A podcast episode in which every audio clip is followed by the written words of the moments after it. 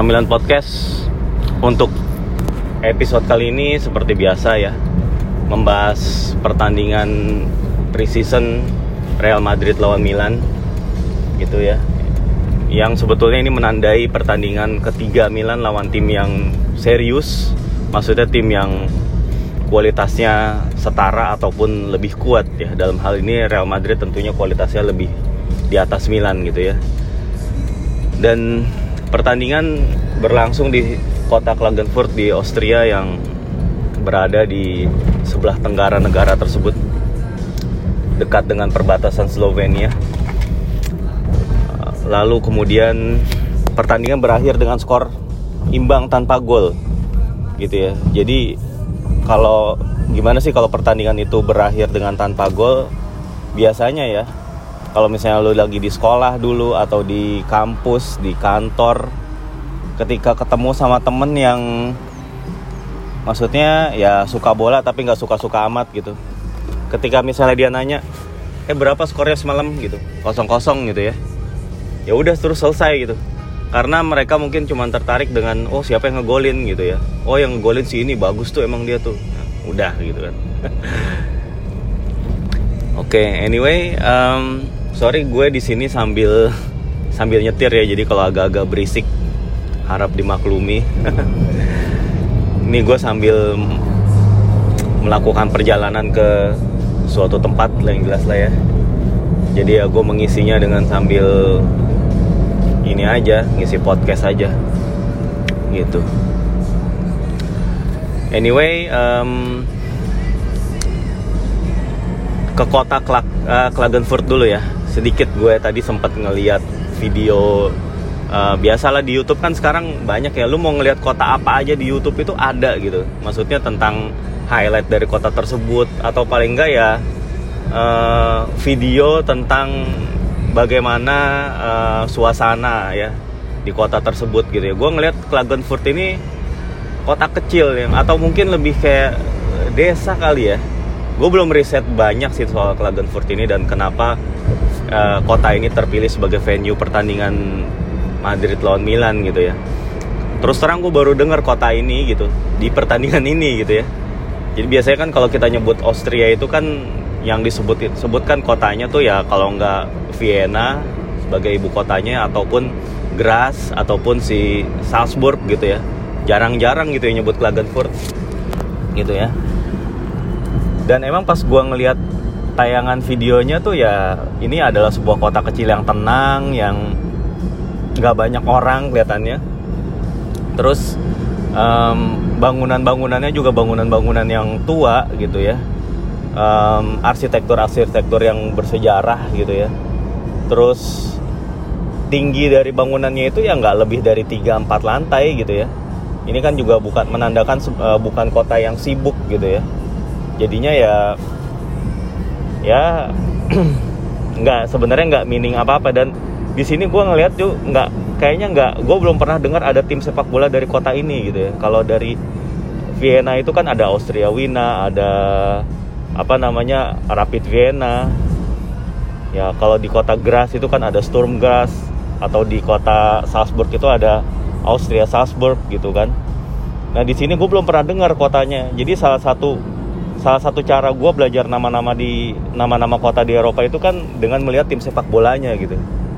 Ada nggak sih tim bolanya? Biasanya kalau ada tim bolanya otomatis gue pernah dengar kota tersebut gitu. Nah ini Klagenfurt ini gue kebetulan ya belum pernah dengar uh, ada tim sepak bolanya gitu loh.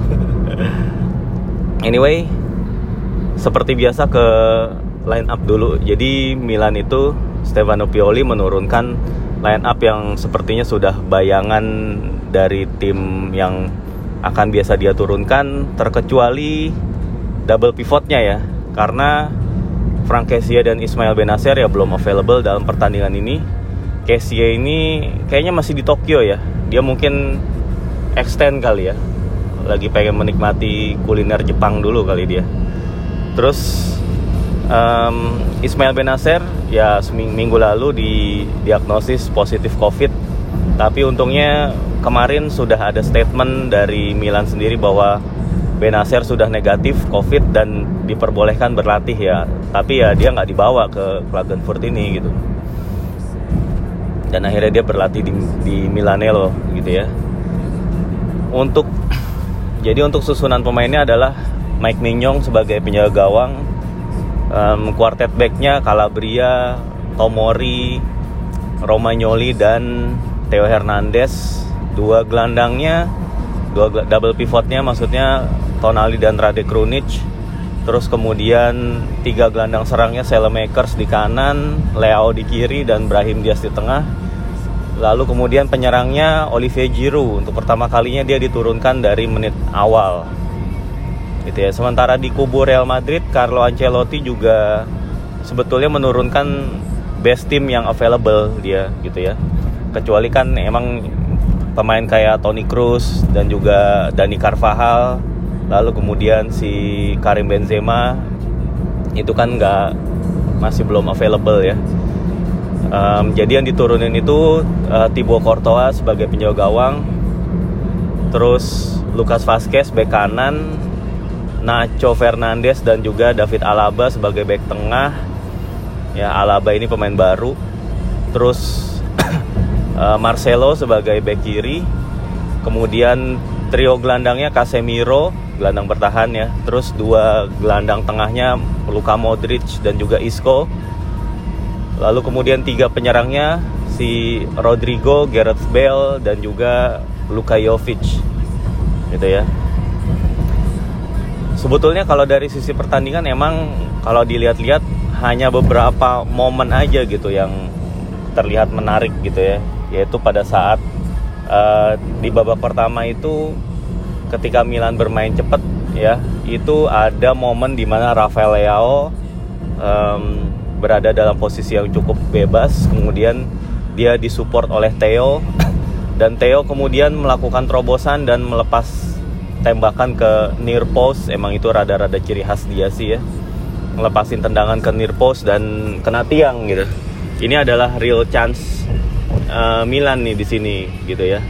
Real chance-nya.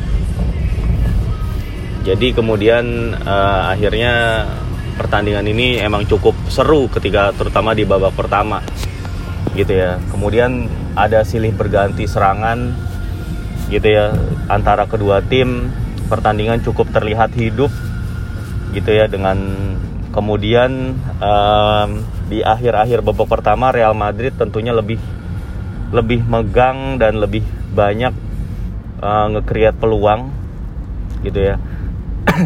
Salah satunya ketika si Bell itu lolos ya Bell itu lolos dari penjagaan dia tinggal dia adu sprint lawan Tonali dan juga Calabria dan akhirnya uh, karena Calabria itu ketinggalan gitu ya.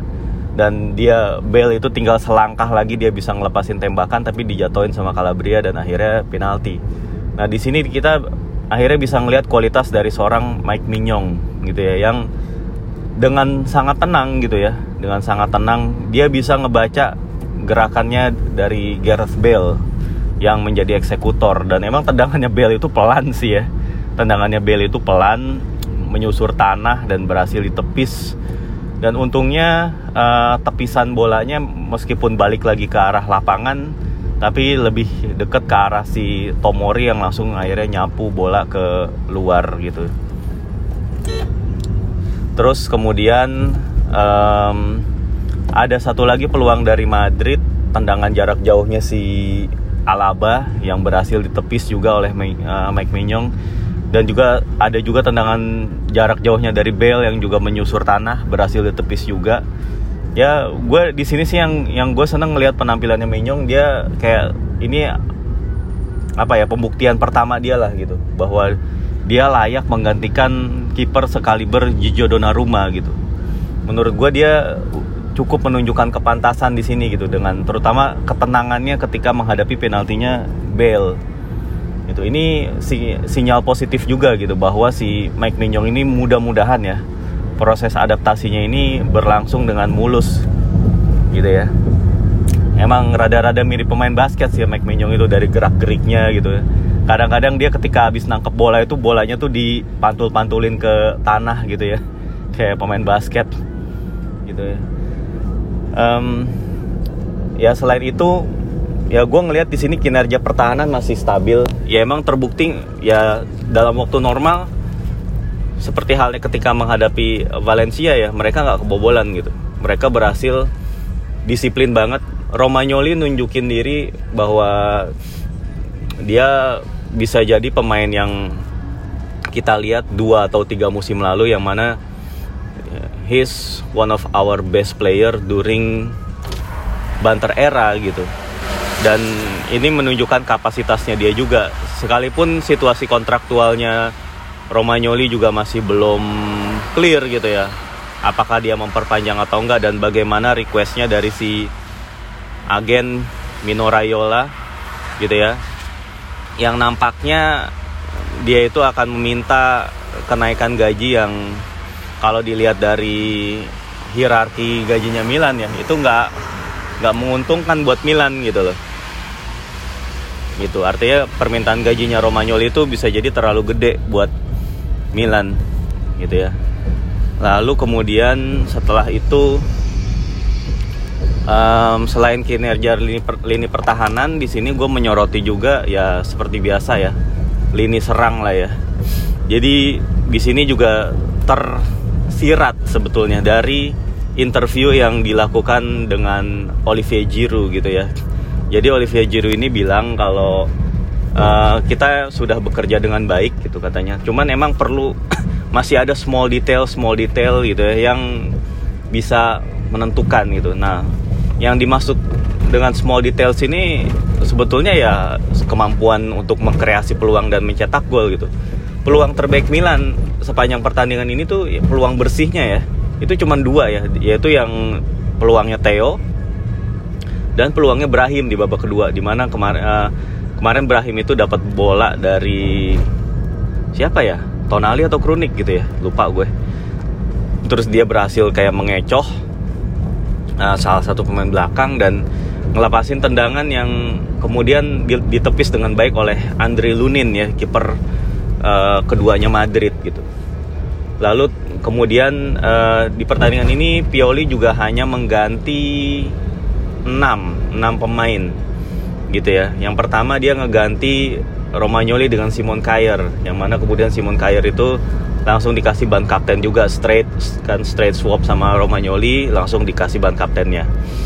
Terus um, kemudian pergantian itu juga uh, Calabria diganti Kalulu, lalu uh, Theo diganti dengan Balotore, um, kemudian Krunik diganti eh lupa Tonali diganti Pobega ya, terus Leao diganti Rebic udah itu doang ya saya ingat gue itu doang. Sama si oh ya biasa. Makers diganti dengan Samu gitu. Nah ini um, gue ngeliat performa pemain-pemain ini sebetulnya ya udah cukup bagus ya. Udah mendekati match fitness gitu uh, Makers ya di pertandingan sebelumnya lawan Nice dan juga lawan Valencia masih belum optimal. Nah di lawan Madrid ini dia menurut gue udah sangat-sangat jauh membaik gitu ya. Ya walaupun itu ya Makers dengan segala kelebihan dan kekurangannya gitu ya. Ya dia belum bisa ngasih kayak offensive threat yang nyata gitu yang real gitu. Dia memberikan stabilitas iya dia dengan daya jelajahnya dan juga kerja kerasnya ya sangat ngebantu tim gitu.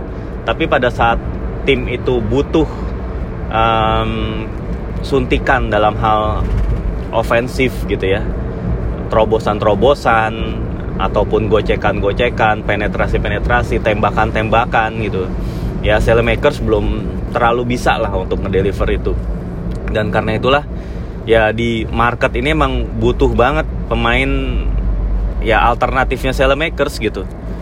Ketika uh, tim itu buntu gitu ya, butuh pemain yang bisa punya mengeluarkan imajinasi-imajinasi, skill-skill gitu ya. Nah itu yang agak sulit itu untuk diharapkan dari Makers dan ya soalnya penggantinya dia juga Samu Castillejo yang ya bahkan kualitasnya ya di bawahnya Makers gitu. Ya kita kemarin ya Castillejo ya begitu aja gitu, nothing special lah gitu. Terus kemudian uh, Rafael Leao ya Rafael Leao sayangnya sekalipun dia uh, secara skill masih terlihat bagus gitu bisa dengan akselerasi-akselerasi yang dia lakukan, dribbling-dribbling. Tapi ya end produknya dia ya masih minim banget gitu ya. Entah itu umpan umpan umpan umpan kunci atau umpan umpan terakhirnya, final ballnya yang juga kurang ya. Dia juga nyaris kayaknya, saya ingat gue ya, nggak ada ngelakuin tembakan gitu ya, nggak nggak nggak nggak ada offensive threatnya dia gitu. Ante Rebic juga masih belum optimal ya kondisi fisiknya gitu jadi belum permainannya juga belum optimal. Brahim menurut gue ya menurut gue semakin bagus sih Brahim sebetulnya ya. Cuma ya emang uh, Brahim Diaz itu bukan seorang constant threat bagi lawan selama 90 menit gitu. Dia ya cuma sesekali dalam beberapa puluh menit dia ngilang tapi dalam beberapa menit dia datang lagi datang lagi gitu ya. Kayak ya belum konsisten banget lah. Walaupun secara kualitas ya bagus gitu Olivier Giroud juga kemarin ya mungkin karena kurangnya dukungan aja kali ya. Jadi dia tuh terlihat tidak banyak menghasilkan peluang juga buat Milan gitu. Ya paling dia sebatas melakukan link up, hold nge-hold bola dan lain-lain gitu. Maksudnya belum ada yang bisa dimanfaatin secara maksimal dari keberadaan Olivier Giroud gitu. Ya itu aja sih paling kalau dari pertandingan ya. Ah, nggak uh, terlalu banyak yang bisa di apa ya diceritain di sini di atau dibahas ya. Paling nanti minggu depan akan menghadapi Panathinaikos terakhir di kota Trieste sebelum mulainya kompetisi Serie A. Gitu ya. Kemudian dari uh, bursa transfer masih belum ada kabar lagi. Ya nggak tahu ya kalau emang di pertandingan ini akan dilakukan negosiasi juga dengan Isco gitu ya.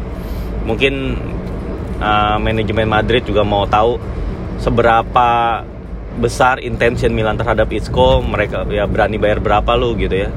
Sementara dari perwakilan Isco-nya juga mungkin ngasih tahu uh, demand dari playernya gimana. Karena Isco ya gajinya gede. Kalau nggak salah 8 ya. 8 juta atau 6 juta lah gue lupa. 8 ya itu makanya kalau 8 itu masih out of reach-nya Milan gitu. Apalagi mengingat kontraknya Isco ini berakhir tahun 2022 ya. Yang mana bisa jadi Milan memilih untuk menunggu aja sampai kontraknya habis bisa jadi gitu ya. Gitu. Jadi emang um, masih belum ada berita lagi sih. Tapi bisa aja gitu ya. Setelah ini akan ada update lagi gitu ya. Setelah dia dalam beberapa hari ke depan lah. Kalau emang bener ada pembicaraan mengenai Isco ya pasti dalam beberapa hari kemudian tuh ada perkembangan gitu Josip Ilicic juga kabarnya emang Milan benar-benar serius meminati Ilicic tapi ya dengan demand Atalanta yang masih dinilai terlalu tinggi ya 6 sampai 8 juta gitu ya. Ya Milan tuh paling cuma mau 4 juta, 3 juta gitu ya setengahnya. Gitu ya. Jadi ya masih ada beberapa hal lah yang harus diselesaikan. Tapi players will ya itu bisa jadi akan menjadi faktor penentu juga di mana Ilicic itu katanya pengen main di Milan gitu. ya speaking of uh, biaya gaji ya ya kemarin kan klub-klub seperti uh, Barcelona itu kan sangat sangat kesulitan memanage biaya gaji mereka sehingga mereka harus kehilangan Lionel Messi gitu ya Inter juga bahkan kemarin berita ada berita sensasional di mana katanya Lautaro akan menyusul Lukaku untuk hengkang gila aja ya dengan harga katanya itu sekitar jadi Spurs katanya udah nawar sekitar 70 juta euro. Tapi Inter masih nah nyoba nahan maunya setidaknya 80 90 juta baru dilepas Lautaro-nya. Ya yang jelas gua rasa sih Lautaro pergi ke Spurs atau enggak tergantung dari Harry Kane sih. Harry Kane yang uh, secara implisit juga dia ngomong kan bikin postingan ya bahwa terlepas dari apa yang terjadi saya akan uh, profesional kayak gitu gitulah akan berlatih gitu kan. Ya tadinya kan dia sempat nggak mau ini nggak mau latihan kalau gue nggak salah ya. ya. Tapi akhirnya dia mau berlatih juga tapi itu udah kayak mengindikasikan bahwa dia emang pengen pindah gitu. Dan tinggal nunggu bagaimana Manchester City siap melayangkan tawaran yang bisa serat di atas 100 juta aja kali ya gila aja dalam satu window Man City mengeluarkan uh, apa membeli pemain dengan harga di 100 juta. Gitu ya ada dua pemain ya. Kemarin mereka baru mendatangkan si uh, Jack Grealish. Eh terus ngedatengin bakal ngedatengin Harry Kane. Wah gokil sih. Jadi ya Super League itu emang sebenarnya udah ada gitu. Kalau menurut gue ya uh, ya Super League itu ya IPL gitu. Jadi IPL itu adalah klub-klub kaya ya yang seakan uh, yang revenue-nya tuh gede banget gitu ya. Karena broadcasting fee-nya mereka itu sangat-sangat besar gitu ya. Dealnya kan sampai berapa? 3 miliar euro kalau nggak salah ya untuk dibagi kolektif ya atau gimana. Gue lupa lah berapa uh, exact numbersnya gitu. Tapi yang jelas ini udah kayak super league aja gitu. Jadi ya lu nolak super league pun ya menurut gue ini seperti udah berlangsung di IPL plus PSG plus Bayern Munchen itu mereka lah peserta super league untuk sekarang ini gitu. By the way ya. Um, jadi ya transfernya Lautaro itu akan tergantung pada mulusnya transfernya dari Harry Kane gitu sebetulnya. Ya um, terus apalagi ya yang mau gue sampaikan ya. Nah di sini ngomong-ngomong tadi biaya gaji kan biaya gaji itu menjadi faktor yang sangat-sangat di apa ya harus diperhatikan gitu dalam mengelola klub gitu. Di sini Milan sebetulnya udah menghemat sekitar 23-24 juta euro biaya gaji dibanding musim lalu dengan kepergian Gio Donnarumma dan juga Hakan Calhanoglu dan Diego Laxalt. Jadi Donnarumma itu kan kalau misalnya uh, Milan itu ya Donnarumma itu kan biasanya menghasilkan apa uh, membuat menghabiskan 6 juta euro ya per musim ya. Nah, kalau Donnarumma diperpanjang dia minta 8 juta katakanlah. Ya berarti kan Milan secara gross harus mengeluarkan 16 juta plus pajaknya gitu kan.